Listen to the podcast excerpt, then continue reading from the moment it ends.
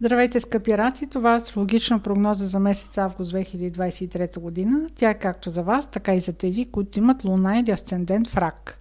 На 1 август има пълнолуние в Водолей, а във вашия случай това е сектор от картата, който има отношение към финансите ви. Когато има пълнолуние в съответния сектор, има някакъв завършък, някаква новина, която идва при вас като обратен резултат. Началото на месец август изключително стимулирана ще бъде вашата приятелска среда. Може да възникне идея или да дадете пари на заем, примерно, или, или някой от приятелския ви кръг да има идея да финансирате или да инвестирате в а, негов проект.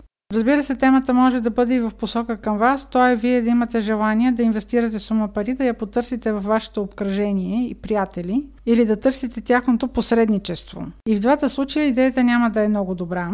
Още на 7, 8 9 юли ще има ситуация в тази приятелска среда или във вашето обкръжение, които да променят плановете или да донесат допълнителна информация, която да изяснява ситуацията, но по-скоро това ще бъдат няколко дни, в които може да си сменяте решенията, може да се опитват да ви убеждават. Около 1 август тонът и разговорите, които ще провеждате, ще бъдат по-скоро ултимативни и ответната страна няма да проявява кооперативност.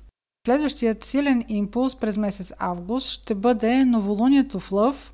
Август и септември ще бъдат едни месеци, в които ще се замислите около стойностите, около усилията, които полагате, дали сте оценявани по начина по който вие виждате труда си, дали усилията дори за най-близката ви среда, семейна среда, се оценяват по достоинство, при оценка ще попаднат и отношението на приятелската ви среда към вас. Това ще бъдат от една страна темите, които това новолуние ще стимулира.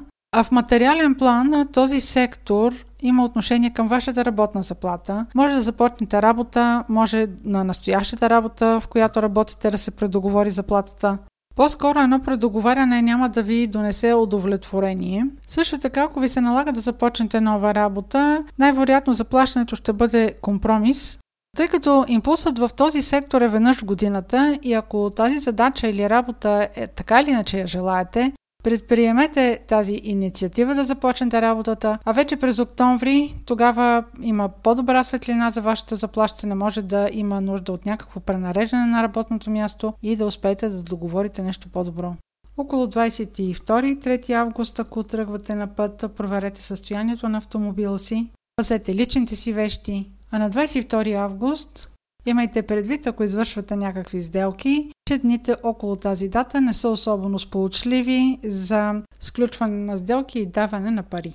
Това беше прогноза за Слънце, Луна или Асцендент в рак. Ако имате въпроси, може през сайта astrohouse.bg и през формите за запитване там да ги изпращате. Аз ви желая слънчев и успешен месец август.